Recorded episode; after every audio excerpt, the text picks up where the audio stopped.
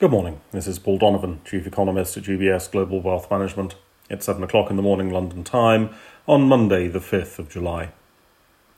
The oil market is likely to be in focus as OPEC meets again to try to resolve the dispute between Saudi Arabia and the United Arab Emirates over oil output.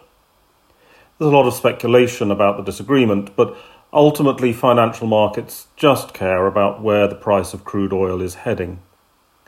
Oil is not nearly as important to the global economy as it used to be. We are a long, long way from the 1970s, but it does still matter.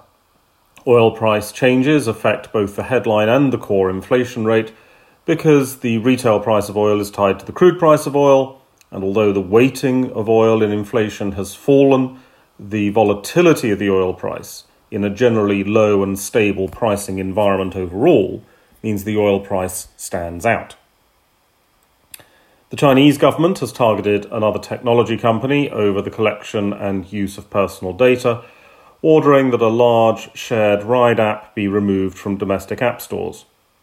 This has caused some noise in Asian equity markets, but it's also a reminder of the changes in the global picture around technology. Regulation, digital taxes, and the Global Tax Accord have, to varying degrees, subjected technology companies to more political oversight.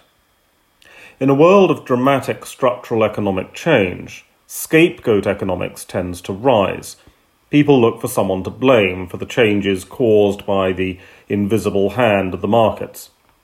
Often this leads to prejudice, and minority groups and societies are subject to increased prejudice today. However, targeting specific corporates is often a politically convenient choice as well. The United States is off celebrating their rebellion against British rule. The employment report on Friday has continued to confirm that the economic bounce back is relatively strong.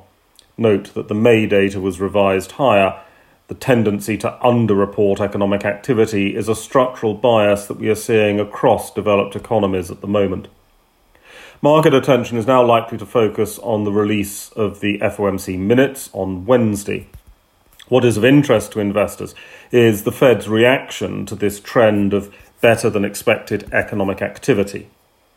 While market inflation pressures are transitory and there is evidence that the turn has already been reached, quantitative policy is more about economic activity, and so that is likely to be the main area of focus. The data calendar is otherwise dull today. There are some business sentiment opinion polls, which require the regular reminder that sentiment and reality are not the same thing. But otherwise, there's very little to distract investor attention. That's all for today. Have a good day.